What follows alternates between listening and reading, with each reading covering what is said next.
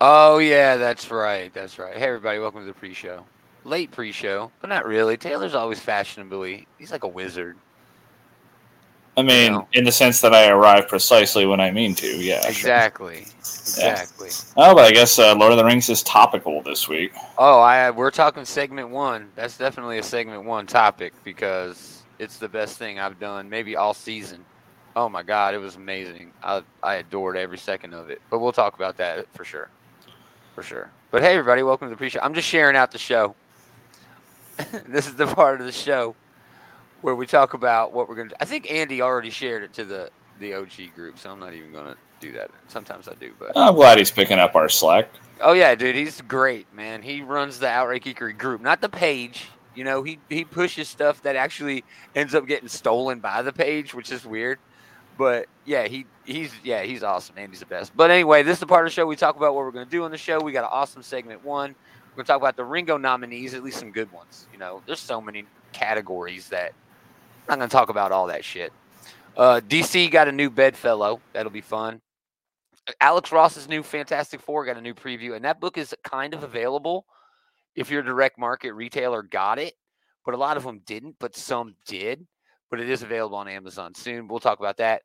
Uh, a new vampire book over at Marvel, Wasp, because I know we uh, you wanted to talk about Wasp, and we'll probably talk about Ant Man this episode as well. Yeah, it was And pretty then- good. Yeah, and She Hulk episode three, so fun. Everybody's talking about it. I don't think we're going to talk about it the way everybody is talking about it. Well, I don't So far, hate. whenever like. She-Hulk is trending, it's usually for the post-credit scene so far, which is a shame because the stuff that's in the episode itself is usually pretty damn good. Yeah. Uh, food news. It is better this week, Taylor. It's seasonal. I think. Thank God, they've all been it. so bad these last Yeah. few weeks. I could have done a moment of destruction, but Adam's not here, and it wouldn't be good. Actually, I bitched last week about the shattered uh, glass. You know, it was actually pretty damn good. It was really fun. Well, I'm glad it was. I'm glad yeah. it exceeded your expectations. It really did. I, it was low expectation, but yeah, it was really fun. Uh, and then we'll have a top three. Really light week this week, but some some mainstays. I think. Well, um, I can't keep track of which books I should have gotten last week that I didn't, so I got a pretty full roster here. well, just throw in whatever you want, bro. yeah, Yeah, just make up for it. So, uh, anything else you want to talk about? sounds pretty full to me. It is full, man. All right, yeah, we're already a minute over. So, I mean, oh, are you okay? Everything. Oh, that was just a door closing. Sorry. Let's do it. I'm meaning to make a new one of mm-hmm. these where, you know, Indiana Jones says, Nazis, I hate these guys, but I'm just going to pull I'm out the Nazis. surrounded by assholes. I'm going to say, I hate these guys.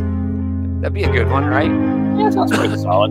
Yeah. I'm going to make that later. I've been drinking scotch for like a half hour, so everybody forgive me. Oh, happy Labor Day weekend, everybody. Think of you. I'm, I'm really upset that Andy has to chat. Well, and while you're at it, uh, go ahead and thank your union for having a weekend you know? Yeah, at all. They should have pushed for three. Anyway, I digress. Greetings, geeks. Welcome back. It's another episode of this Geek in Comics Outright Geekery's comic book shit talk show. Shit Talk Show. It's Gomer and Taylor Hour. How is it going, dude? I'm doing well. Uh, first things first, Dragon Con happened this weekend. We usually don't talk about cons unless there's news there, but Dragon Con is like the kind of con where there's never news there. It's more like Burning Man in a way. You know, it's just a bunch of nerds going. Yeah, I mean, Dragon Con is usually where like the new. It's not like Comic Con or like um. So sometimes even something like yeah, like New York Comic Con sometimes drops things, but Dragon Con is usually just the one that's in our neck of the woods where like nerdy cosplayer people get to go have fun, and yay, good for them. But Well, I mean, it's usually not a news heavy con, no. I track the unofficial Dragon Con group, and it's very active, especially this time of year. But they come from all over, dude. And it's amazing. I, there's a dude on there. This is his 22nd Dragon Con. He's 50 years old. That is impressive. That is amazing. 22 years in a row going to the same convention. So yeah, but bravo to those. Those are the Uber nerds. Those are the passionate ones. That's I love that shit. Really, it's just an excuse to get drunk and, and party. But anyway, what isn't? Segment one, what did we do this week? I watched a lot of shit actually, but Lord of the Rings, Rings of Power, it was rad. Uh, I'm loving this shit so far. It's kind of all over the place, really, with the storytelling. Telling like four different stories all at once. Um, but it's within this date in this just dope universe, and I mean, Yeah, know me. I mean, yeah, that, that is the main appeal of the show. I think is that it's immersing us in a world we're very familiar with, but the everything that's been released in like mainstream media, you know, the movies and uh, well, both sets of movies, video games. I mean, Video can go to games, video yeah. games, sure. they have barely scratched the surface of all the mythos that exists for the it's Middle Earth universe. mythos. No, it isn't. Fuck you. Uh, but I mean, I really like this universe, and anytime I have a chance to hang out in a universe that I like, if I can visit, I like that, right? But I really think also Yeah. this is like a re- just a really good show. I don't care if you don't have never heard of Lord of the Rings, and I mean, show me that rock you've been living under because I will rent that Airbnb just to get away from everything for a while Yeah. but I, it's just a really cool show, dude. Like I'm really getting into it. Like I know, like what's his name is going to visit the Durin, which is a name you know from the lore that everybody should know if you watch the movies. But they're like going to make the rings, and it's like, oh, cool. You know, it's like you can really feel it building up. You know, who's the meteor man? You know, it's probably Gandalf, right? Um, but again, and I know we're we we I said I wasn't going to do this for She-Hulk, but I mean, Taylor, you know what I say. What's the worst kind of nerd? A dinosaur nerd. Like that's easy. Yeah. Yeah. That is the worst. The second worst kind of nerd is a Lord of the Rings nerd. You're not wrong. Um, they are coming out the woodwork. It is their time to shine. It is the Lord of the Rings hate watchers. Just this is their renaissance, you know. And man, they love hate watching it. Oh man, they love hate watching it. And I hate that for them. I wish that they would get in, get in the same. It's almost like knowing too much. It's kind of like Boba Fett. You know, Boba Fett syndrome. Boba Fett was a lot cooler when we didn't know shit. Then we learned some shit, and it's like, okay, he's still cool, but uh, he ain't as cool. Darth Vader, same way. Sand. His Well- worst enemy, sand. Yeah, I can definitely see the parallel there, but I can understand people. Yeah, yeah, I can understand people not, you know, being happy that the things are not like one hundred percent like spot on for like the mythology, but the movies weren't either. Yeah. You know, yeah. like I Oh, think it's Andy, there he is. Then I'm the second worst. There you go. Hey, I mean, I don't consider myself a Lord of the Rings nerd, but I do think that the Lord of the Rings movies are my favorite set of movies. I've Well, just I mean- never been big on like the books and all like the Oh, lore. man, I dude. don't speak Elvish, so like anytime they're like deviating from the source material, that really means nothing to me. there is so much lore. I was talking to some folks online this week. One of them said he like knew a bunch of shit, and I'm like, dude, it's so cool that you're into this lore. You know, did you always collect the books? He's like, dude, I learned this shit from playing a collecting card game. That's how he learned the lore, and I'm like, oh, he's like, there was a really cool Lord of the Rings collector card game that I got into, and it covered all this shit, and I'm like, oh, and then there was someone else in there. He's like, no, I actually did read the books, but it was like 20 years ago, you know, but yeah, it's really cool that they're adding to this universe. It's cool that nowadays in this world of streaming and shit like that, you can do something like this. You know, you could do a long form thing about Lord of the Rings. I mean, this should everybody should just adore this idea, whether it's good or bad. It's still quality watching. They spent a half a billion dollars. on I was say, it damn well better be with the amount of budget they had for Yeah. this. Right? I'm glad to see they didn't squander the money, but Yeah. um, oh, it looks beautiful too. Yeah. So, what did you do? Do you anything cool? I know you watched. Lord. Did you watch the Lord of the Rings? What did you think of it?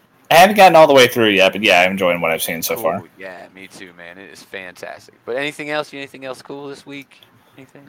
Uh, not really that pertains to the show here. Yeah. Cool. All right, let's do the news. Kind of a light week for news. Uh, we're going to talk about the Ringo Awards first. Everybody got awards, but we focus on comics here, so we really like to talk about comic book awards. You know what I mean? Even though it really doesn't mean shit. Uh, the Ringos are selected by comic professionals, though. Uh, so I mean, it's kind of different. It's not like a select group like the Oscars. It's Yeah, this is being judged by your peers more so. Yeah. Yeah, Andy, definitely check it out, bro. I mean, it's two hours, and I mean, it's a long two hours. You really get like your two Well- hours worth of watching. I think. that's giving you like the Lord of the Ring fan experience, though. I mean, exactly. Yeah. Lord of the Rings is never something that can be enjoyed in bite-sized portions. Every bit of media you will ever see for it is an hours long in commitment Oh that you're gosh, making. yeah, yeah. I mean, they're just adding more hours now. It, it it was like beating the MCU with just like four movies. But anyway, moving on. Ringo Awards 2022 noms. These are the Mike Wieringo Comic Book Industry Awards. He was given that honor uh, posthumously, what three or four years ago, I think. But uh, we're only going to cover some of them, even though they have a whole lot of them. These are announced at uh, Baltimore Comic Con, I think. I think they're at Baltimore Comic Con. They announced the winners. I do not know. Yeah, uh, best cartoonist. This is somebody who does writing and art. Uh, Jeff Lemire, Well, yeah, it had to be. favorite around here. Uh, Sas Milledge, Eric Powell is on the short list.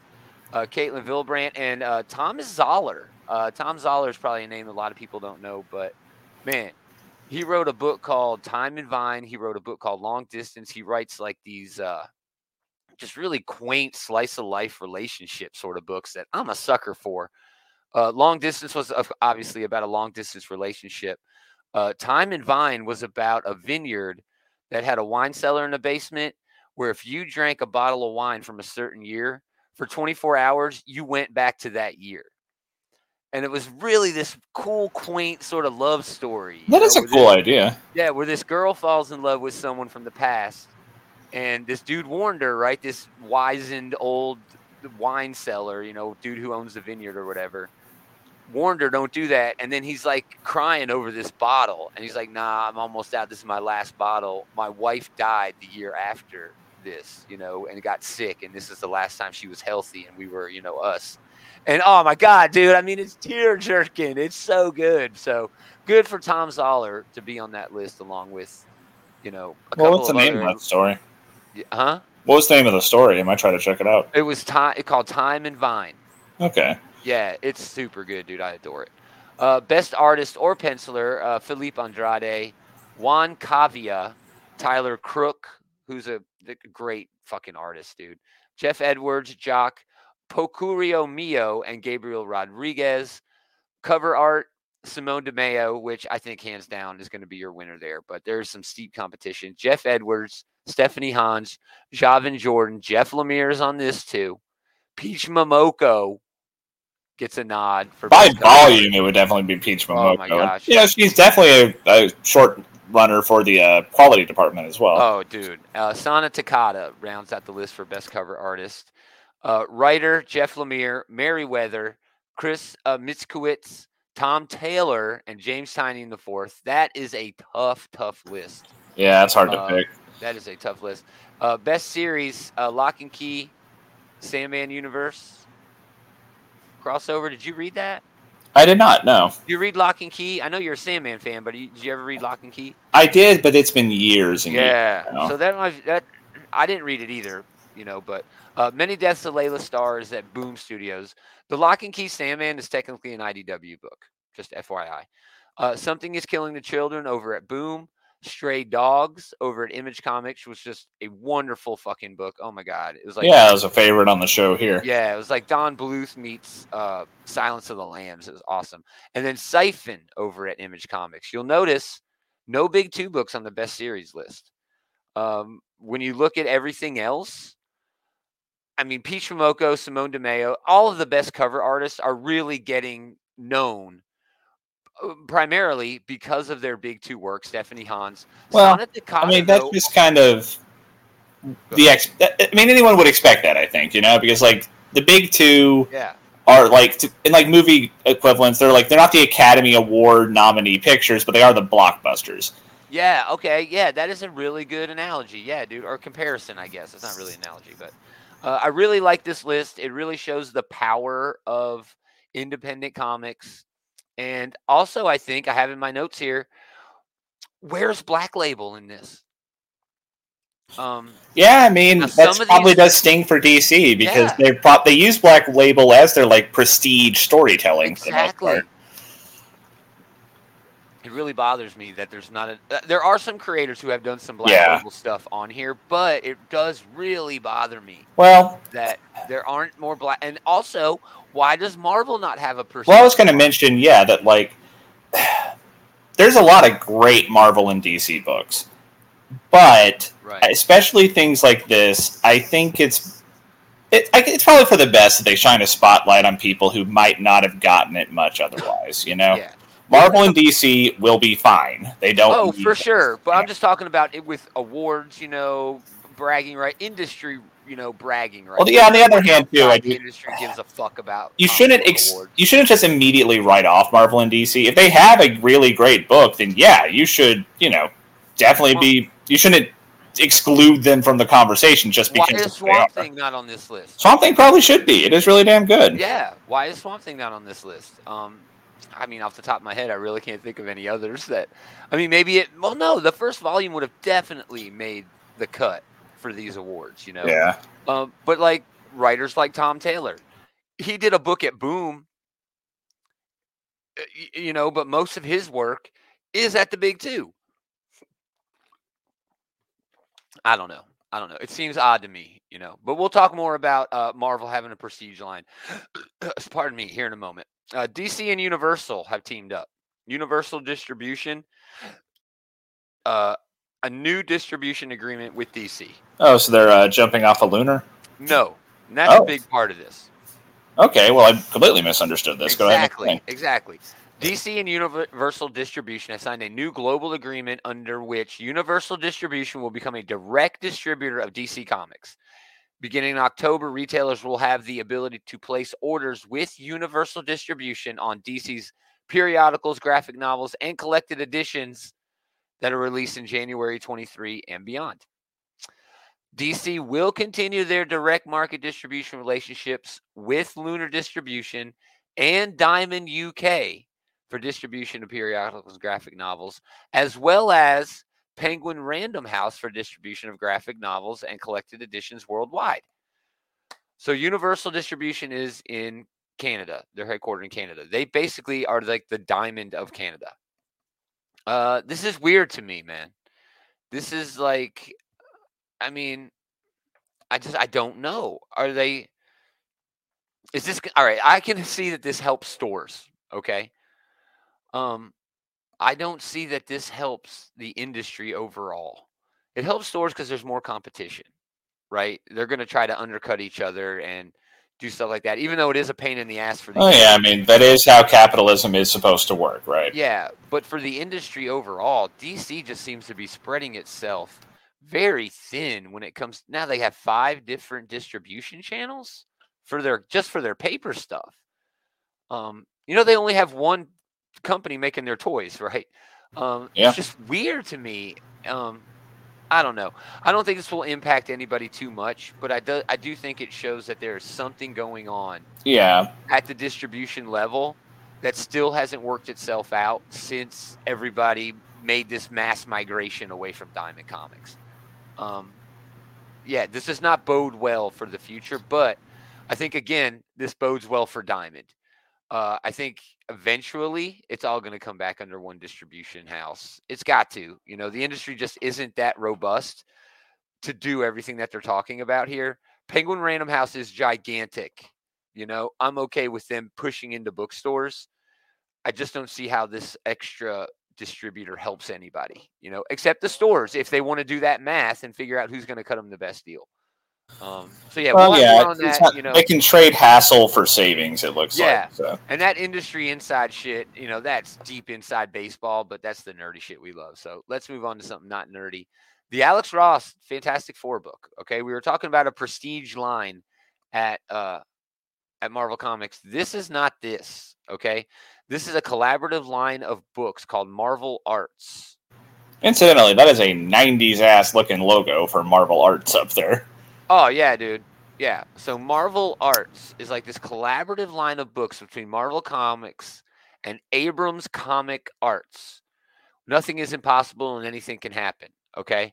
Now, when DC came out with with Black Label, they made a huge deal out of it, right? They were like, "No, this is taking over Vertigo." They made everything very apparent, very clear. So this doesn't really feel like they're doing that. Although they are pulling out the biggest gun they have, Alex Ross, doing writing and art. This is kind of available now, but not really through the direct market. If your shop got one, good, get it. But it's going to be available on Amazon in hardcover in like a day and a half, like with you know this week. So uh, it's a different sort of Alex Ross art. He has even discussed this on uh, some some things that he's done about he wanted to go in a different direction, and good for him. You know, uh, well, yeah. I mean, you don't want an shit. artist to just like you know get too comfortable in their own art style. Even when they are great, like Alex Ross, it is kind of cool to see them like you know push the boundaries with the Yeah, and it's still a beautiful style. It's still just gorgeous. It's yeah. It's got a really cool like pulpy look to it. yeah. So oh, I love ra- that page. That's beautiful. Yeah, dude. So it's a rainy day in Manhattan, and not a creature is stirring except for Ben Grimm. When an intruder suddenly appears inside the Baxter Building, the Fantastic Four, and then they list off the names of the team like we don't know, and the Thing find themselves surrounded by a swarm of invading parasites. These Korean, is it Korean? Carrion? Carrion? Like carrion, like C A R R I O N. Yeah, like yeah, carrion. carrion crawler. Yeah. Carrion creatures composed of negative energy come to Earth using a human host as a delivery system. It's kind of bad that you assumed it was Korean, but anyway. Yeah, I know. I, I, uh, yeah, never mind. It's like mythos and mythos. Uh, the Fantastic Four have no choice but to journey to the negative zone. Uh, so yeah, Full Circle is the first long form work written and illustrated by Alex Ross. Revisits a classic Stan Lee Jack Kirby story from the '60s. Uh, so yeah, dude, bold, vivid colors, psychedelic looking as shit. Man, I love that. So yeah, this is a winner. That is oh, look at that. Go, going back, yeah, it was a very Kirby ass looking machine Oh right yeah, this is Kirby as fuck, dude. Yeah. That yeah, yeah. So very rad stuff. Uh, man, this is gonna be a big hit. That's pretty cool. I'll definitely try to get my hands on that at some Yeah, point. it's. I think it's like twenty five bucks, but yeah, it's a nice big ass, cool looking hardcover. That's not too bad. If, if you're thinking of this as like an art book, that's actually pretty affordable. You know. Oh yeah, uh, and it's by one of the greatest artists of all time. And I'm not. Yeah, saying- he's on that Mount Rushmore. You know. Yeah, and I'm not. I mean, yeah, for comics for sure, but I mean like in terms of artists. You know, his style is like it's like a a modern day Norman Rockwell. Yeah, I was about to mention. him, Yeah. It's just he captures this essence of who a character is and paints it up like it's like this classical portrait, you know, like you're looking at like religious fucking shit in the in the Louvre, you know? Like yeah, he's I love yeah, I think everybody does. Now moving on to something completely different. New Unforgiven saga, all right? It brings Marvel's team of superhero vampires out of the shadows. All right, so I know this is I, I can never remember if it's one of your favorites or one of the ones that you you don't like. Uh, do you remember Fear itself? And it had like a vampire story in there. I don't remember the vampire story, but Fear itself was that. Uh. Oh, I can't even remember his name anymore. Oh, uh, Matt Fraction. It was that Matt Fraction event, Matt right? Fraction. Yeah. But, Um, I wasn't a big fan of Fear itself, but okay. It's terrible. I hate it. okay, yeah. Uh, but Hulk versus it's like my least favorite Marvel event. But Hulk versus Dracula was the name of the book, and it had a bunch of hero vampires. So Tim Seeley with Sid Kotian on the art are bringing like a series of books. It's going to be Spider-Man Unforgiven, and it's also going to be like X-Men Unforgiven, Captain America Unforgiven, all hanging out with this team of of superhero vampires. Dude, this is the most ridiculous shit I've ever heard of. That is an life. obscure pull, if that's what they're bringing this This from. is the. I mean, I I grabbed every angle and they're all bad. I mean, that's They're a all bad. You're pulling from a tie-in to what was honestly a pretty forgettable event. Sorry, I didn't mean to catch you mid-swallow there, No, but um, silence for just how terrible this is gonna be. yeah, Uh, I'll read it. Hopefully, there's a cool variant because I want to shit all over it. I hope so. Uh, anyway, moving on to some good news. Uh, and I'm not a fan of the current Ant Man book by Al Ewing. However, what he is trying to do in that book, he is doing really, really well. I'm enjoying the hell out of it. I will yeah, say. it's well, and you also like that Defenders book, and it sort of did the same thing. Yeah, that's fair. Did you ever get the history of the Marvel Universe by Mark Waid? I did. That's really great. Oh, dude, I'm so glad you got that. Just Frank, Franklin of- Richards and Galactus at the end of the world. it kind of got the same feel. All of this sort of shit, you know. It's Yeah, diving into um, the history and modernizing it a little bit. The Ant Man book, anyway. But Al Ewing is doing the same thing for Wasp. Uh, in January, uh, a series follows the completion of Ewing's Ant Man series, which launched in July. Uh, art's by uh, Kasia Nie on that book, which is great. Jordie Bellaire doing uh, uh, covers. Uh, Tom Reilly doing covers. Jordie Bellaire doing colors. Tom Reilly doing covers. Uh, same design. Just really fun looking books, you know, covers. And uh, it follows Janet Van Dyne and her adopted daughter, Nadia Van Dyne, as they team up against a dangerous new organization with connections to both their histories. Uh, just very cool, man. It's basically Yeah. Al Ewing like bringing these characters into the modern age almost by honoring their history. It's really well done. I definitely like it from that angle, and I also like seeing Nadia back in circulation. Oh, um, yeah. She had a really couple of really good uh, series going for a while there, or like uh, one series that got like relaunched into something that was basically the same. yeah. But um, yeah, this is what. It's kind of a shame when like a character's book doesn't take hold, and like you kind of have to wonder: is the character going to show up again? Um, Yeah. Or you know, at least win. And so yeah, it's cool to see the character back again. She was in. Was she not in Champions for a while? She was in Champions for a while. I love that's true. book, man. She I love that she book. usually has like a guest star in uh, like a guest star appearance in like the champion solo book. So like she showed up in like Yeah. Ironheart, Mm. you know, stuff like that. Oh yeah, I remember like she, Ironheart went crash on her couch or some shit. Uh, yeah, so we'll look forward to that because Al Ewing is hot. He's awesome. Uh, all right, She-Hulk. Uh, all right, it's not all about twerking. Okay, we will get to that. All right, I know that's what everybody wants to talk about is the twerking. I get it. I hesitate to even mention the haters or talk about the show in the context of people who are hating it. And I Yeah, don't- fuck them. and I don't feel like I ha- I should have to defend the show in a movie, a beloved MCU movie where there was a dance off for the final, you know, thing where Tony Stark can piss in his Iron Man suit and that's okay. Um, in a show that is literally meant to be a comedy and to be fun, I hesitate. You know what I mean? I hesitate.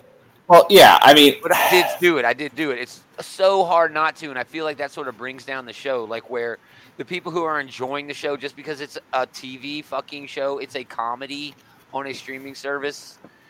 People are, are really leaning into the fact that oh, this isn't the MCU like it used to be. You're fucking right. It's not. it Never is gonna exactly like that She-Hulk is in the comics, though. I mean, Yeah, this is a is. very faithful adaptation of who the character has always been, at least since the John Byrne run. You know, For sure, dude. Our, our pals over at the Comic Book Bullies, Eli uh, and Leroy. Leroy is fucking. Uh, yeah, Andy, him and his wife are enjoying She-Hulk. Yeah, glad to hear it. Uh, but Leroy is kind of internet famous. He famously and ironically uh, put up on uh, the petition website, uh, "Make Black Panther White," and that got picked up by a lot of of fucking things, right? So he did a meme on the comic book bully site of her jump roping naked in the comic books in Yeah. the Byrne run, and that shit went super viral. And I just don't get it. I just don't understand. Uh, Wong, you know, being Wong, love that part. You know, Blonsky, you know, A Bomb being great. Uh, can we talk about the Wrecking Crew? Can we talk about the Wrecking? Crew? I was I did was not expecting them to pull in the Wrecking Crew here, and they are basically played for laughs here. They are just like an inconsequential threat to She-Hulk, Yeah. but it was a really cool pull. I thought. Now, everybody, when they talk about the Wrecking Crew in terms of comics, we're a comic book show. Okay, we talk about everything in the terms of the comics. But when people talk about the Wrecking Crew, they talk about two things: the one time the Wrecker beat Thor, note asterisk, Odin had taken away most of his powers at that point, and the time the Wrecking Crew had beaten the uh, the Avengers. Just to make a point that the Avengers weren't as cool as they had been previously, you know, jobbers. Those are the two things that everybody brings up. Otherwise, the Wrecking Crew is a fucking joke, dude. They've Yeah, I mean, played for laughs. Even by comic book standards, this is an absurd idea, right? They have Yeah. like magically enchanted crowbars and Yes. wrecking balls and fucking like hard helmets. I mean, Yeah, come you- on. You use a crowbar to open up a wooden crate. Okay, he's got a magical tool used to open up a wooden crate. All right, I somebody was like agreed with me because I mentioned this because people were really talking shit. Like, oh, look what they did to the Wrecking Crew. I'm like, look what they did. No, Stan Lee did this to them. They've always been a fucking joke. What are you talking about? But someone mentioned they were C list, and I was like, man, nah, they're maybe B minus. And he was arguing with me. No, motherfucker, they are C list, and we're arguing about the Wrecking Crew whether they are Man. B minus or C. I've been avoiding all that scene, and uh, Yeah. like we shouldn't let these fucking assholes kind of define the way we're enjoying the show. You know. Yeah, exactly. And honestly, this episode was probably the best realization of that premise of this is a superhero lawyer show. Exactly. That's a Right. the entire plot centered around. There was a plot around uh, Jennifer representing Blonsky, and then there was a B plot around her associate representing some idiot who got duped by a light elf. You know, which is very fun shit, dude. Yeah. very fun. And It was a lot of fun. Was supposed to be a lot of fun. and it is doing that very well. And a She-Hulk show should Yeah. be a lot of fun. Yeah. Now, I'll say it again. I try to say this, you know, every time we talk about She-Hulk. If you're not enjoying this show, you, you shouldn't watch it. I'm not sure why. Like, oh man, I don't like Brussels sprouts. Oh, we were talking about people hate watching Lord of the Rings earlier, you know, and I- I get that it was the first episode, and so this was the time to give it a try. But Yeah. we're, we're three episodes into She-Hulk now. If you have decided this isn't for you, just fuck off and let the rest of us enjoy it. Now here's the problem with that, and I got called out for saying that to somebody. I'm invested in the MCU. I do want to see the Daredevil stuff, and I'm like, "Are you sure you want to see the Daredevil stuff? Because they probably going to do your boy." You can watch wrong." a clip of that on the internet after it happens. But here, I mean, I, I dwelled on that because I'm like, okay, they've sucked you in. You're Well, invested. I guess that is your decent point. entitlement. I do. I understand your entitlement because look how good of a job they've done of creating this shared universe. Yeah. where Everybody is just adores it. But then I got to think, wow, you're on your knees sucking the mouse's dick hard. You're Well- paying uh, your Disney Plus subscription to hate watch a show. You're putting yourself through this stress. That is, I don't like deny what you're saying there, but Yeah. less cynically, they have built up the MCU to this point where people do feel compelled to watch things that they otherwise probably wouldn't even consider watching, just because they want to make sure they're getting all that connective tissue that they're throwing in. You know, and that's a good thing. And I'll tell you why. oh, it's great for? Disney, and I also no, I enjoy it- it. I, as someone who has enjoyed all the stuff that they've put out so far, I definitely love seeing like you know, oh hey, here's where Blonsky finally showed up, and like man, Wong really is fucking everywhere right now. You know. Yeah, yeah. But I mean, you say that, but here is the plus side to this. Okay. Now, yeah, the, the people who hate are always louder, but they've introduced a Muslim character and actually do, introduced Muslim American culture and history, you know, of, of Pakistan and that sort of shit in a way that I don't think was ever done before. You know? Oh yeah, this is this is Yeah. probably shined a bigger spotlight on Indian partition than anything else that has ever existed, and that's not a hyperbole. It probably Yeah. has reached way more people than it ever would have otherwise. Yeah, uh, She-Hulk is kind of doing the same. It's doing it with comedy, but with that said, this show is literally based on a show called Ally McBeal. Ally McBeal was breakthrough glass ceiling breaking in terms of the way it moved, you know, like empowered women and things like that. And I think it's weird that these motherfuckers are fucking twerking on there, and people are taking it in in such a negative way.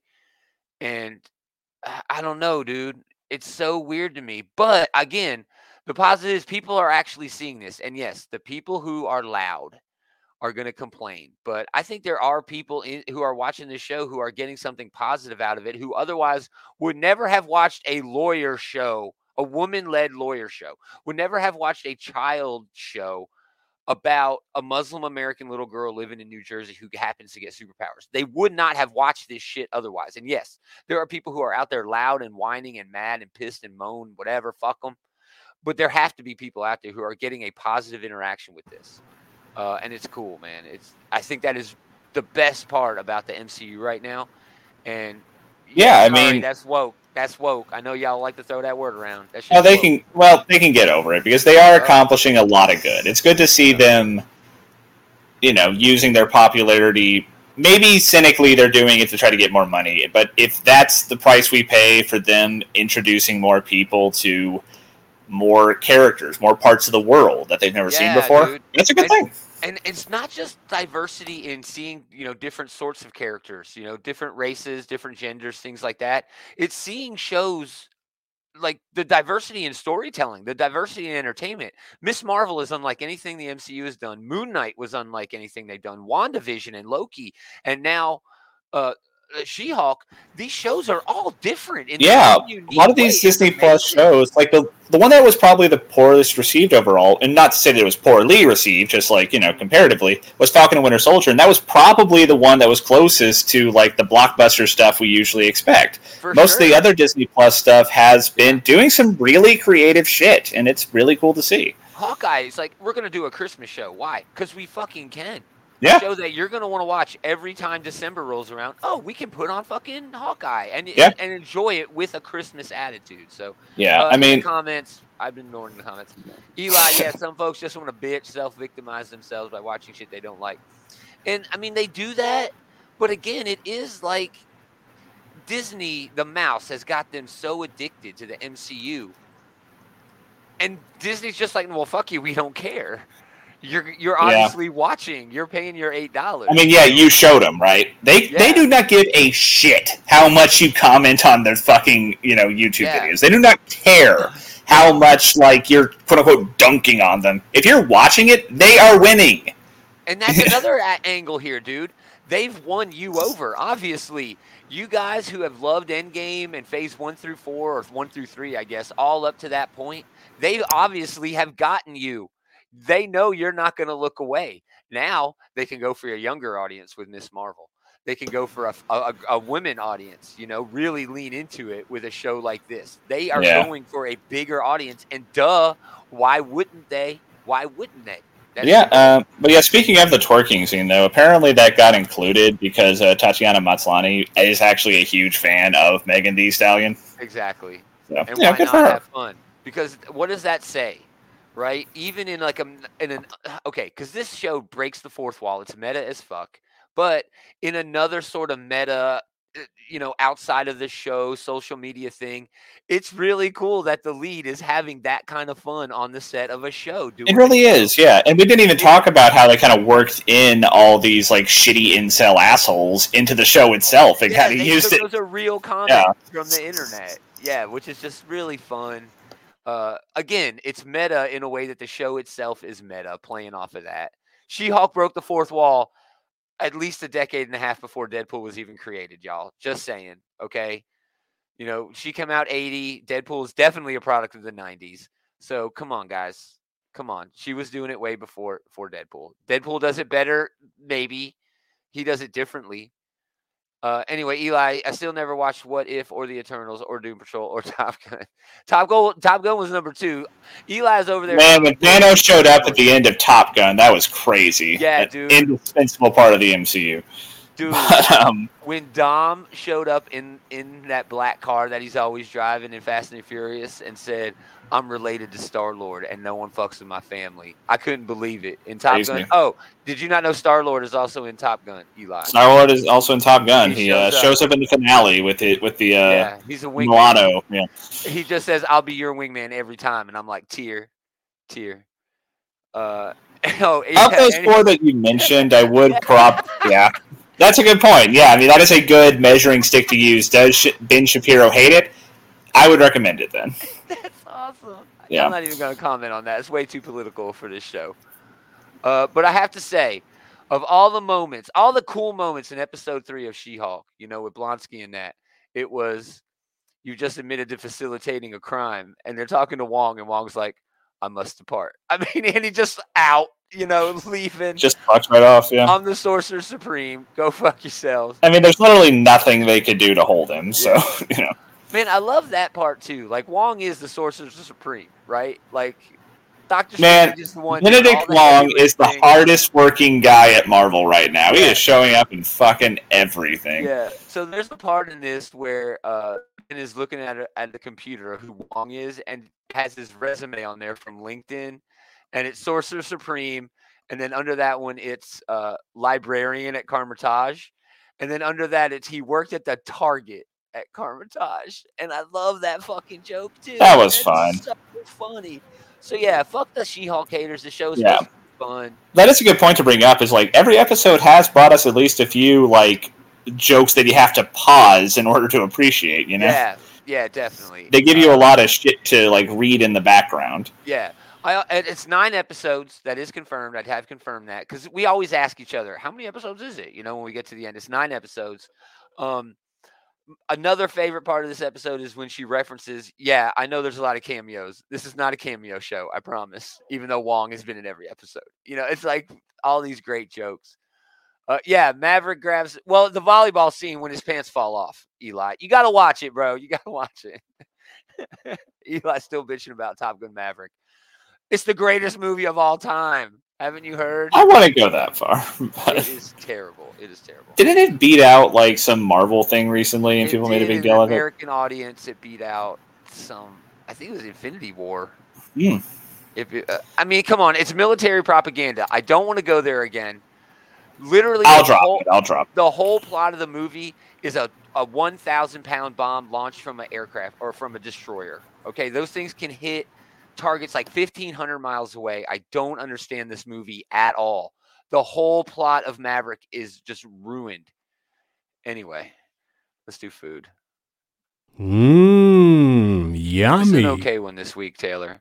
Uh, after last week's horrible hot dog, cold hot dog, Taylor did request that we do something a little bit nicer, something that wasn't as disgusting. Uh, some people may argue with you. You know me, Taylor. When I'm going to do food news, I'm still going to bring in something that is at least divisive or something. Oh, Outright Geekery. Who knows who this is?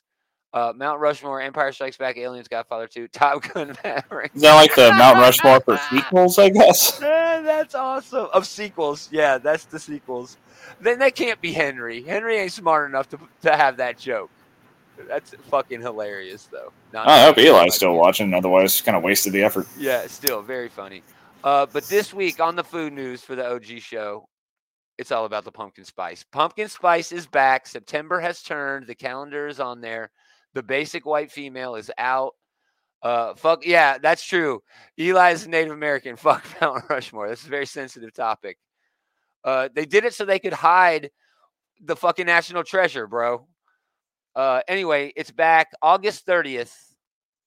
Uh, it's back. It's happening. 2022 pumpkin spice season officially arrives at Starbucks. 19th year for the pumpkin spice latte. They actually had they call it the PSL. Believe it or not, Taylor. There's like a hipster. I actually used to work at a cafe, so yeah, I know the Oh, did, for all this. And you, and you say that before you get all pretentious, think Taylor's all pretentious and shit like that, you know, working at a coffee shop. He didn't. He actually worked at a bookstore that happened to have a coffee shop. He's a completely different kind of pretentious. Okay. He's a bookstore pretentious. Those guys are I feel like the preferable kind of pretentious. It really is. Those fuckers are fun. Bookstore pretentious. Yeah, those guys are fun. They will roll their eyes when your back is turned when you're buying your right wing. Fucking nonsense. Anyway, so also back for its fourth year is the cold brew. Uh, that's very pretentious. If we're gonna say cold coffee is always pretentious. Uh, but then introduced last year, back for its second year, the apple crisp macchiato returns to menus at Starbucks. So uh you want to hear this one? Apple crisp oat milk macchiato. I just upped it Good a whole notch. And that oat milk. I heard oat milk is actually really green. Just saying. Oh, good Compared for to regular milk, yeah. Uh Eli, I love pumpkin spice. Dude, me too, bro. I love fucking pumpkin spice. I do. Well, I mean, is it all. basic? Yes, but basic as fuck. things that get to be basic usually do so because a lot of people do like them. You know, Yeah, because they're Donny good. Cates, every Donny Cates story. It's basic as fuck. Why? Because he's reusing tropes that are tried and true and been tested. And Things are popular for a reason. You know. Uh, but we're not done. We're not done with the pumpkin spice. Um, they, this is also available at Starbucks. They have all kinds of different shit. Pumpkin cream cheese muffin. Oh my god, my eyes water every time I hear that. I would, I want that so bad. Uh, pumpkin scone. Uh, they also got the pops. You know that are available, right? owl cake pops. Man, we didn't have the fucking cake pops where I worked, and I got so sick of people asking for them. Oh wow! You should have went and bought your own at Walmart. So no, we had cupcakes. They were better, you know. Yeah. Andy, my wife had the macchiato. She loved it, dude. Andy, you're trying to talk me into trying new shit. I don't want to try new shit, but oh my god, I might. Uh, just the lattes. I don't eat pumpkin spice spaghetti sauce. Yeah, exactly. Okay, that is a good point. That like people have it tried to expand pumpkin spice into places where it does not belong. Yeah, and I didn't bring up any of those stories because Taylor wanted to keep it, you know. You know, I appreciate it. I really do. It's a nice palate cleanse, especially after, Jesus Christ, a hot dog popsicle. I don't want to think about it. Yeah, uh, but Eli says just the lattes. I'm okay with pastries and shit. You know, yeah, but pumpkin pie and pumpkin bar. Oh, dude, pumpkin pie. Don't get me started on pumpkin pie. I will eat an entire pumpkin pie. Uh, but also, and I didn't want to end it with just Starbucks, right? Hostess for the rest of us. If you don't have eight dollars to spend on a muffin, and you have eight dollars to spend on an entire box of Twinkies, they do have pumpkin spice fucking Twinkies now. What? That sounds like it would be pretty good, actually. It does. It sounds like it would be delicious. Uh, but they also got the iced uh, pumpkin cupcakes and a limited time caramel crunch mini donuts. I don't know why these are seasonal. It doesn't sound seasonal to me. Caramel is usually associated with like fall or winter, so it, it, it seems seasonal. Is it yeah. okay? Okay, I was thinking like caramel apple, and that's more like a spring summer type thing. I don't know. I'd eat any of these though. I would say. Oh yeah, I would eat any of this shit. Yeah, give me the give me that fucking box of Twinkies. I'll kill that box of Twinkies like in a night, in one night. But hey, Gomer, I appreciate that. I that was way did, better than normal. You did make a request. Usually, when you ask me to do shit, I said I tell you to go fuck yourself. But this time, uh, pumpkin Oh yeah, dude. Punk. I will. Yeah, I'll kill the whole thing though. That's the problem with my old lady buying this shit, because it's like, it's not really like a stress eating. It's like an anti-anxiety eating, and it makes me feel good. like Oreos. We can't keep Oreos in the house. Why? Because I will kill the entire box in a night. I just will. But look at me. I'm a buck fifty. You know, I just my body just burns through it. So you have like the weirdest metabolism. I do, I do, because I do. I will eat an entire, uh, or like Friday night, right? Friday I got off work. My wife made this wonderful dinner. It was like chicken and it was delicious. I ate the whole thing. It was wonderful. An hour later, I was halfway through an entire tube of pizza Pringles the entire tube, just sitting here watching movies. In spite of all that, you look like a golem that somebody was trying to make on a budget. They could only afford like skeleton and skin. that was it. Oh, and hair, lots and lots of hair. You're not wrong, but let's talk comics. Next year, just because, or next week, just because you said that, I'm getting the worst movies I can find. The worst. What have I done? Gag-inducing. Yeah, cocaine is a hell of a drug. That's right. If only I was a meth head, at least I would get some enjoyment out of looking like the the zombie on the cover of Resident Evil One. I look just fucking like. Oh, the one that's like famously doing the like turn over his shoulder look. Yeah, might be one of the most iconic shots in video games. There, it really, it really is. That well, and Halo, Halo One's got it with Master Chief down. Just saying. That is a different podcast. Uh, comics this week were light, uh, very light. Uh, awesome call, uh, Andy. Uh, Amazing Fantasy. We I haven't gone through reading that. I'm looking forward to it. Uh, Amazing Fantasy uh, number one thousand is definitely my honorable mention this week. Variance was good. Knights of X wrapped the series, and it was okay too. Uh, but here is all of the creators that were on uh, Amazing Fantasy number one thousand. Now I can take I take it that you did not read it. It's not on your list. I haven't gotten to it yet. No. There is a story in there I had to make up for last week's reading, so I kind of got behind. Oh, there's a story in there from Jonathan Hickman where it's a Spider-Man play off the Council of Reeds, and it's fucking incredible. It was worth it. Just That's a brilliant pull. It was so good. It was kind of corny too, but Spider-Man's supposed to be kind of corny. At least this kind of corny. You know, Hickman is a genius. He's a master every time he puts his, you know, pencil down to write something. And yeah, this was wonderful. It was really, really good. So, uh, you like you say about anthologies, right? If you get two, maybe three good stories in there, you're lucky. You got your money's worth. If you get four, you're winning. This had four good stories. It had a Neil Gaiman story in it, oh, yeah. where Neil Gaiman is in the fucking comic.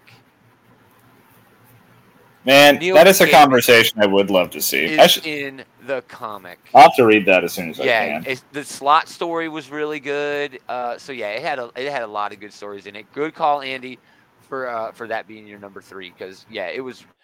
I mean, usually these anthologies are shit, dude. You know, these eight dollar extra pages, all kinds of artists and writers all over the place. You might get too good out of it, dude. This was fantastic. Yeah, Well, I mean, this really was more of like a genuine milestone, you know, issue Yeah. number 1000. And it's a character, it's one of the biggest characters ever, you know? and, it's an anniversary year for the character's 60th anniversary. This is Um, something that, like, some of the all time comic greats, which, you know, he's just listed off a few, they have something to say about Spider Man. Oh, Yeah. dude, yeah, for sure. I mean, look at this. Uh, the, the Falcone and Cho story was good. The Slott story was good. The Orlando uh, Iannucci story was really fun. Great art on that by Stegman, dude. Really great art. Rainbow Rowell story was okay. Uh, Ho Che Anderson story was pretty good. Giuseppe Camuncoli art was fantastic, of course. Of course, there's a Busiek and Dodson. You know, the Dodsons coming to a back to a book. You know, uh, really well done. Uh, but yeah, the the Hickman Checchetto book, and then, Uh, dude, the Steve, dude, this is Steve McNiven art on here. Hold on, let me find it. That's McNiven art there. That is really good McNiven art. I didn't think McNiven could draw like that well. You know, he's got a very good style, but man. So yeah, star-studded cast. There's no way that wasn't going to be at least an honorable mention. But my number three this week, because I love visiting the universe. Oh, that's not it. Star Trek Picard, Stargazer. Uh, oh, I got a comment here from Andy. With great power was so fucking good. Yeah, dude. Every, all of it was great. All of it was great, but yeah, some of it was head and shoulders above the rest. But uh, Star Trek Picard, Stargazer number one, Mike Johnson, Angel Hernandez doing the art here. Uh, I dug this show. I dug the Star Trek Picard show. This takes place right after season two, so it basically is picking up where that show left off. Season three is right around the corner. Uh, I say it all the time. This is why comic books are the best medium because the shit doesn't stop for us. You know, if you're going to do a show, you have to have a cast, you have to have a crew, you have to have a writer's room, you have to have directors, you have to have production, you have to have a service where it's actually, you know, going to put out your shit. Uh, comics, you don't really need that. You know, you need a Yeah, publisher, I mean, an artist and you need a writer. You need three your characters never have to age out of the part, you know? yeah. Yeah. Uh, and uh, I just love visiting the Star Trek universe. I love everything about New Trek, even though I, you know, cut my teeth off the original series and mostly the Next Generation. But this feels like an honest to goodness quality spinoff of the Next Generation. And I'm loving it, man. The art was a little bit off in some places. I mean, you can see that here for sure. Definitely here. You know, the art was kind of flat, uh, but it worked for the series and it was consistent all the way through.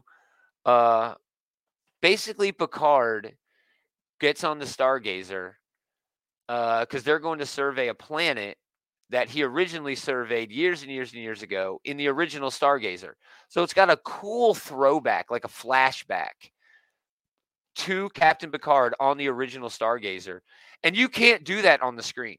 It would look stupid. You know, it would look like the end of Mandalorian where the CG was so bad of Luke taking his, you know, young Luke Skywalker. It was so bad. So you can't do that on the show, but you can do it in comics. And it did it very well. Yeah, I mean, Yeah. I, think a good way to put it is like with comics, you can always go back and visit that old friend.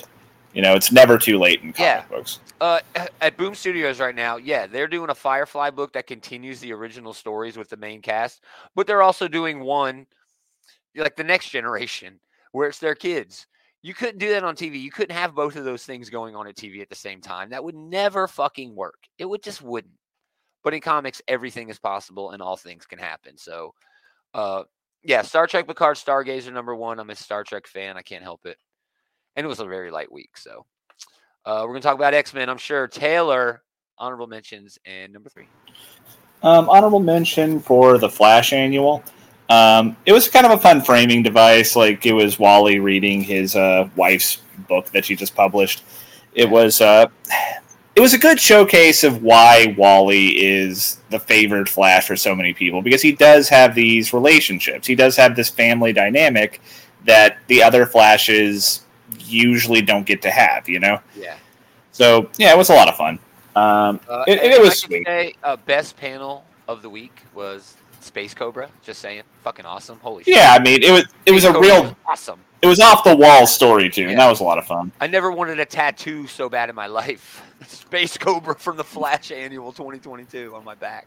Yeah, It man, you do you, man. back, around my arm. The tail flip. You do you, man. Although if you're getting your whole arm, I think that's hella expensive. Yeah, go ahead. But um, I'll another my own kit. I got my own kit. I'll make my old lady do it. Oh, that's a terrible idea. But another um, honorable mention for uh, Thunderbolts number one. It was, it was all right. It was kind of nothing that knocked my socks off, but you know the team's coming together, and I'm enjoying you know where they're starting off with here. They haven't introduced whoever the ugly goblin thing is at the bottom, but um, Yeah. I also like how they kind of mentioned like the legacy of the Thunderbolts. You know, like this is a team that is ultimately about redemption, and it is kind of a shame that uh, Wilson Fisk kind of took the whole "they're the Suicide Squad" angle, and you know that is something that I think the Thunderbolts has over the Suicide Squad. Is it is more I don't about think I'll continue the series. It- the first issue Yeah, that's good. I don't think I'll continue the series. Yeah, it was a solid start, but yeah, I can understand. Yeah. Uh, my number three this week is going to be X Men number fourteen. That is my number one. Go ahead, talk about it. I only pulled one uh, p- picture of this because the whole it's. Go ahead. Sorry. Go ahead, No, no, go ahead. We can go talk about it. dude. The pacing in this was so fucking amazing that you really can't appreciate it unless you just have the whole book laid out in front of you. It Yeah. was Um, perfect. Gerry Duggan, CF Villa was a lot of great artwork, a lot of a great showcase for a lot of the new X Men characters. I mean, especially Iceman and Firestorm. Yep. Um, and honestly, this was a kind of a distillation of what the X Men are at their best. You know, representation. yes, a chance for people who have been ostracized or marginalized by society to step up and be seen. And they lean hard into that angle of this story because, like, the framing is that um, a reporter wrote a story about Iceman. And, you know, he gave an interview and everything. And um, they're like, kill the gay angle. That's not important to the story. And, like, you know, they had their little soapbox mode. It's a little heavy handed, but I think that it's appropriate to throw in, you know, that this is what X Men is about. This is the chance for me to, like, no, this is important to the story because it's important to him. You know? Uh, first thing, yes, it was a little bit heavy-handed. I took it as meaning that Gerry Duggan, one of the best writers in comics today, was playing off of the Judgment Day angle in a way that was kind of meta, social, political, but fucking perfect. I mean, I don't know if this is actually. I, I'll be honest. I don't know what the fuck Judgment Day is about yet. I know it's three issues in. I still don't really know what it's about. I know the Avengers and the X Men and the Eternals are fighting. I've read every fucking issue. I'm still not really sure what the whole thing is about. Gerry Duggan has given me hope that this is what it's fucking about being judged in all kinds of different ways, not only for who you are and for what you do, but for how you are perceived by society.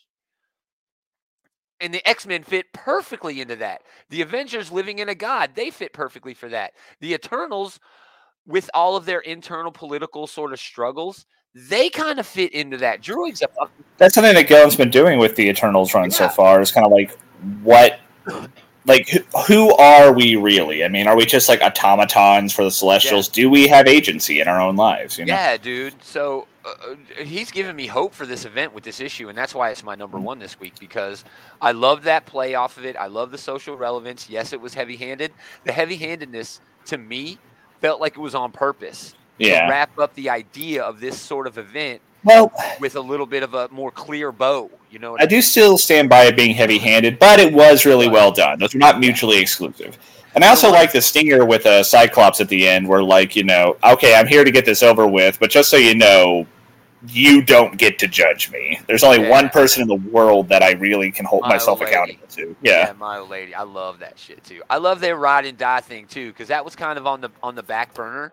But it's it's really like a modern day take on on the couple, you know, and they always have sort of played up where there's this riff between Jean and Scott, and that's where the drama comes from.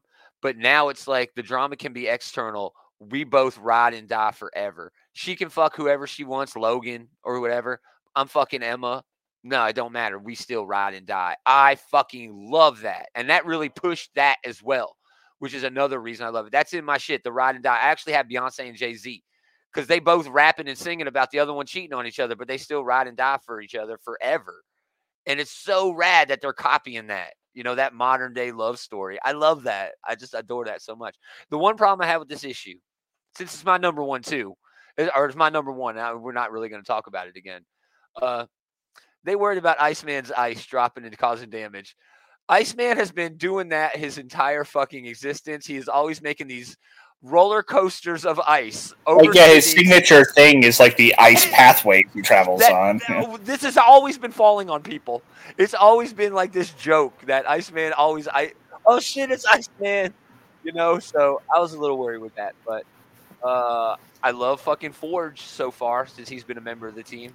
He's kind of like the weird guy in the chair, but he's the cool guy who happens to have to sit in the chair. Yeah, I mean, it does a good job displaying Forge. Has, yeah. He has com- he has been completely unflapped by anything that they have thrown at him so far. It's like, yeah, I got a thing for that, yeah. and it's like move on to the next thing. Yeah, Magik had a great moment in this, teleporting people. Um, I mean, just the whole idea that they're fighting the Eternals. They're in the middle of this fight, and oh, you know what? Game World Game World did a thing, and they're like, "Oh, okay." Oh, those assholes! Let's go deal with yeah, this. Yeah, it was so cool, man. Just a really fucking great comic book.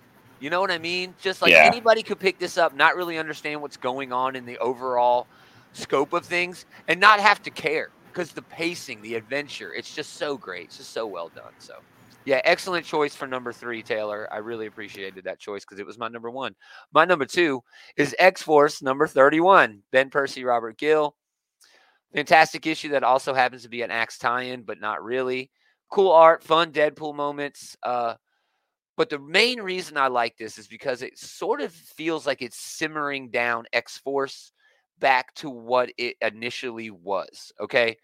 Uh, let's look at who's on this team. Yeah, it's Logan. We know Logan has, you know, a, a history of of not being very stable. Deadpool is unstable. Uh, Beast is on this team. Sage, Omega Red, they have great moments in this issue. Uh, X Force is technically, basically, the CIA of Krakoa. This is, team is meant to shield them and be the tip of the spear simultaneously for all of mutant society, right?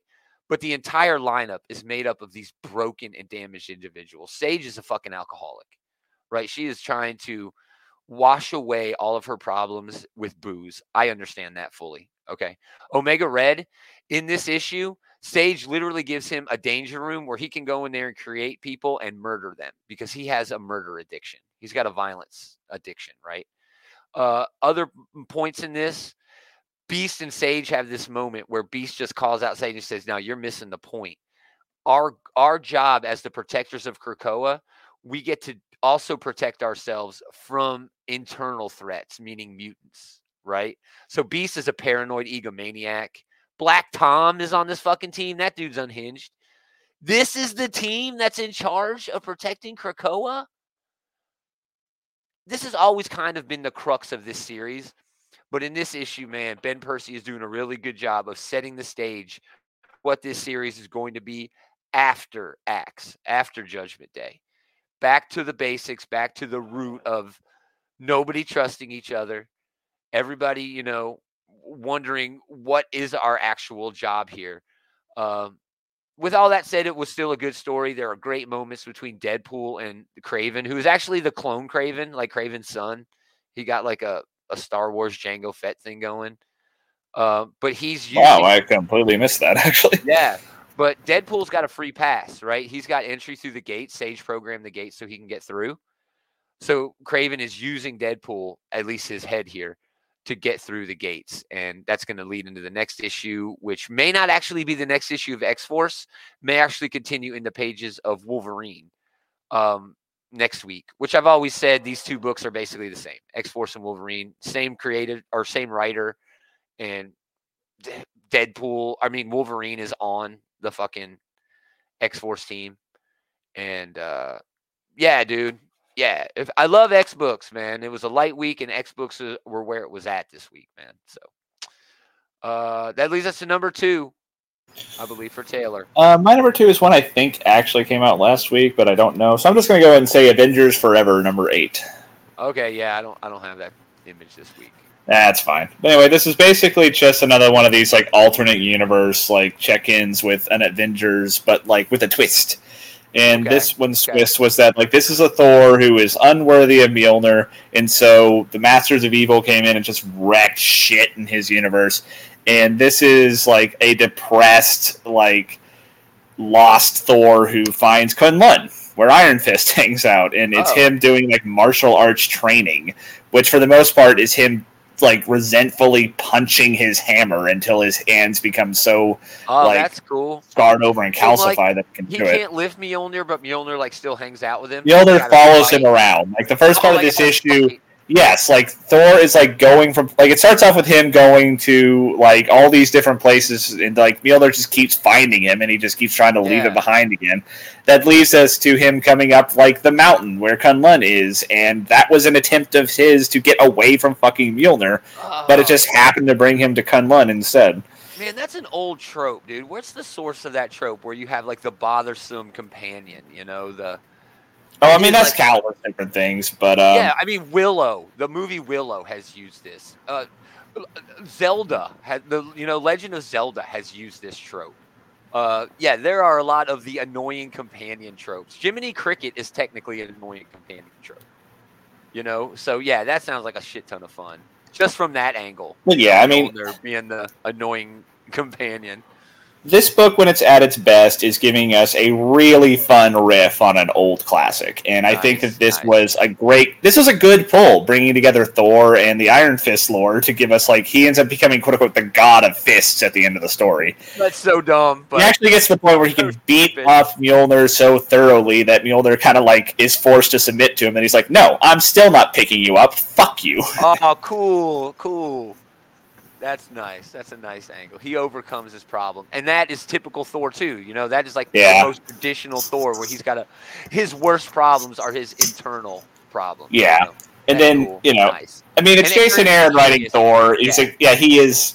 Yeah. He is in tune with this character like no other person is, and yeah, it ends, of he course, with like has. like the uh, Avengers show up and they're on the recruiting tour and they recruit him at the end. and that's kind of what this whole book has been, at least for this first, well, second arc now.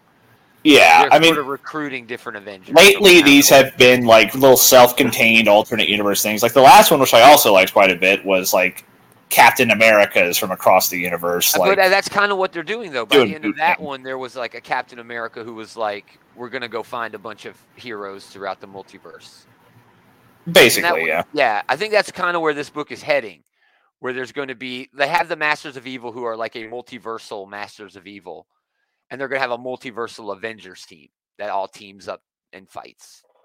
That's my the- That's where I'm thinking it's going. But it's almost certainly it. Yes. that sounds dope. I need to be reading that book. I need to be reading that book. There's Avengers book next week too. All out Avengers. Uh, again, we're about to meet with number one, uh, Gerry Duggan and CF Villa on X Men number 14. It was fantastic. Uh, probably the cream of the crop of the X books right now. Uh, it never fails. Immortal is good, but there's no adventure in it like this. You know, Immortal is just the political intrigue. I mean, they throw in some fights to like kind of spice it up a little bit, but Yeah. this is the flagship X and Men that's title. what I was gonna say. I think it's Yeah. safe to say this is definitely at the top. It's not number one in terms of. It's crazy how like we're in such an. X Men renaissance these days, where we It have like is. tier lists for the different X books. It really is. It really is. Uh, that Knights of X ended, and it was low tier. It ended pretty well. It was fun. Yeah, I mean, none Look of these. this. Look at this big. This is a two big two page spread they had. Oh, it was Yeah. beautiful. I, I don't think any of these X books I've read have been bad. Some of them Oh, have sure. been mediocre, but Marauders is, is borderline, dude. Sometimes Marauders is slipped. Marauders It used to be top tier, but that's really slipped. Um, that X Corp book was probably the worst Oh, one I've read. But even then, that wasn't bad. It was just kind of boring. The Angels, Fallen Angels, or whatever it was. It was phase one of the Hickman, and it was terrible. I completely forgot about that one. It had yeah. that Kudranski art on it though, which was Chef's Kiss. Yeah. yeah, it was not a great book, but uh, that leads us to Taylor and his uh, number one book of Well- the. You probably know through process of elimination that it was Ant Man number two. Yeah, I love these like send ups of like different eras of comic books, and I think that this one really captured what a piece of shit Eric O'Grady is. I love him so much. He's my Yeah. favorite Ant Man. He's my favorite Ant. Like I My love how Kirk- like my favorite Kirkman book is his Irredeemable Ant Man. Mm. But I love how the like drama in this book it's it's scroll Hank Pym, and he is convinced that this guy must have stolen the Ant Man armor because he saw through um, the scroll technology or whatever he was using in it. Like in his mind, oh well, this Eric O'Grady must actually must have like his good reasons for doing it, but he doesn't. Eric O'Grady is just a piece of shit who wanted to steal the armor because he thought it would help him somehow. Yeah, he just thinks the best of him for. I mean, for the. I love that he too. overestimated what a good person O'Grady was. It's kind of naive in a way. I thought he was kind of a bit overly naive about it. I just love the way that that framed the story It- because like it really drives home that no, Eric O'Grady is a piece of shit. I like the throwback to the Eric O'Grady run, the Irredeemable Ant Man run. It pulls a little. Oh, you mentioned of- yourself, right? That they like Yeah. did a lot of the panel work and everything, like pretty spot on. It does look pretty similar to what they had going on there too. So they did a great Yeah. job aping that art. Yeah, Ewing really is is. I guess the best word for it is he did a good job of doing his homework into creating and not just an homage, but a celebration. Yeah, I mean, It's if this is adding to it though in its own unique. It way, is, yeah. It's I like the uh, the frame story that we have here, where they're all getting recruited by this future Ant Man. yeah. But like, if this book is primarily like a celebration of the different eras of the character, just like a look through the character's history, it is knocking that out of the park, and I'm having a great time with it. I also love these covers. I'm really going to enjoy having all four of them when they're all out. Yeah. And also, Al Ewing came off of arguably the best run that Marvel, not just the best Hulk run ever, but one of the best runs that Marvel Comics has had It's a contender. 20 years, you know.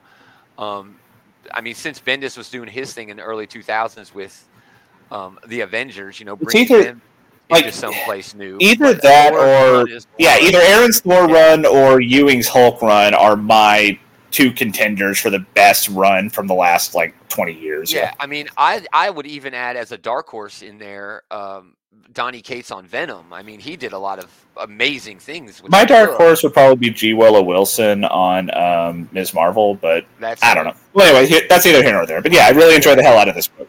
But uh, this feels to me, this book, this Ant Man book, feels to me like Marvel was like, okay, you finished that Hulk run, thank you. What do you want to do now? You know, Well, yeah, I mean, he's in a position where he can like name his project for sure. and good for him, bravo. So yeah, a great book. Not my cup of tea. You know, And hey, that's fine. and you because you love that defenders book because it's throwback that way you know you love that uh and i like that Mark Waid written uh uh, history of the Marvel Universe, but only because it dug more into overall lore. You know, I'm not really a fan of Ant. Mark did more with the lore, but I think Al Ewing, both in this book and the Defenders, is really nailing the vibe, the energy, the storytelling dynamics of comic Yeah. storytelling. You know? Yeah. Uh, I love that Andy. His number one this week was the Picard Stargazer. Oh, you and him kind of mirrored each other to some extent. We did have a lot of, of the same. Oh, and he also pulled in my Ant Man book. Yeah, his number two was Ant Man. So yeah, some great books. Uh, I adored that fucking Picard book. It was so damn good. Uh, but man, I'm a, I'm an X Men fan. You know, I can't help it. So, uh, yeah, it was a. Despite the fact that there were so little, you know, so few books. Oh yeah, well, it's the last week of the month, which these days means that they do not really ship a lot um, into the Yeah. stores. but uh, there were still some really solid books this week. So I'm. Oh yeah, there were some there were some diamonds in the rough to be sure. Yeah, go over to the Outright Geekery page, y'all. Andy is doing um, all kinds of stuff over there. He's modding. He's doing videos. He's getting into the into the discussions on the comments. So, oh yeah, that's groups on Facebook. Outright Geekery. There's also a page, but yeah, the the page is awesome. But the group is where uh, most of the action is happening. So yeah, get over there, check that out. It's a shit ton of fun. Uh, we had a shit ton of fun tonight. Thanks everybody for hanging out. Uh, check out our pals, the Comic Book Bullies. Uh, Leroy was hanging out earlier. I know Eli or uh, Eli was hanging out earlier. I know Leroy is going to go off on everybody stealing his fucking viral uh, meme that he made. He every I know he is going to be pissed because it always happens to him. Man, he's always really spiteful about when his stuff blows up. I know he is pissed. Yeah, and it happens to him all. I get it though. I get it. It happens to him all the fucking. I remember when the uh, he was mad that the uh, thing he created for uh, Falcon and Winter Soldier ended up being like the most popular thing that the page ever did. Yeah. The This Is America with a U.S. Yeah. agent on it. Yeah, he was really upset about that too. You can't win for losing with Leroy. But anyway, they're going to be doing their show tonight. I think, even though it's a holiday, I think they're still doing it. Uh, check them out right here on this Facebook channel. Uh, but if you want to find them everywhere else, go to outrightgeeker.com. We got a list of links up there that go to everything that we've got going on. All of the bully stuff is up there. We've also got all the OG stuff, the social media, the merch sites, the Patreon. You name it, we got it. Go up there, check it out. Uh, also, we want you to come back tomorrow. It's a huge week for comics. Some of the best X books are dropping. Uh, dude, Batman is dropping. DC has a ton of cool stuff going on. They got a Dark Knights of Steel, uh, Steel spin-off coming out. We're Oh, really?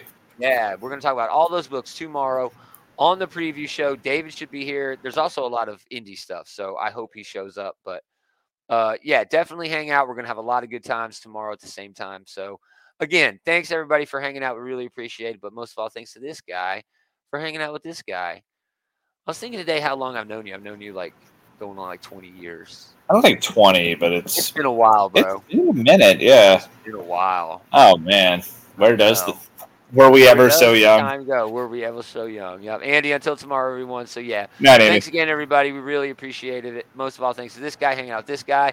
We are going to do it again next time. Same geek time, same geek channel.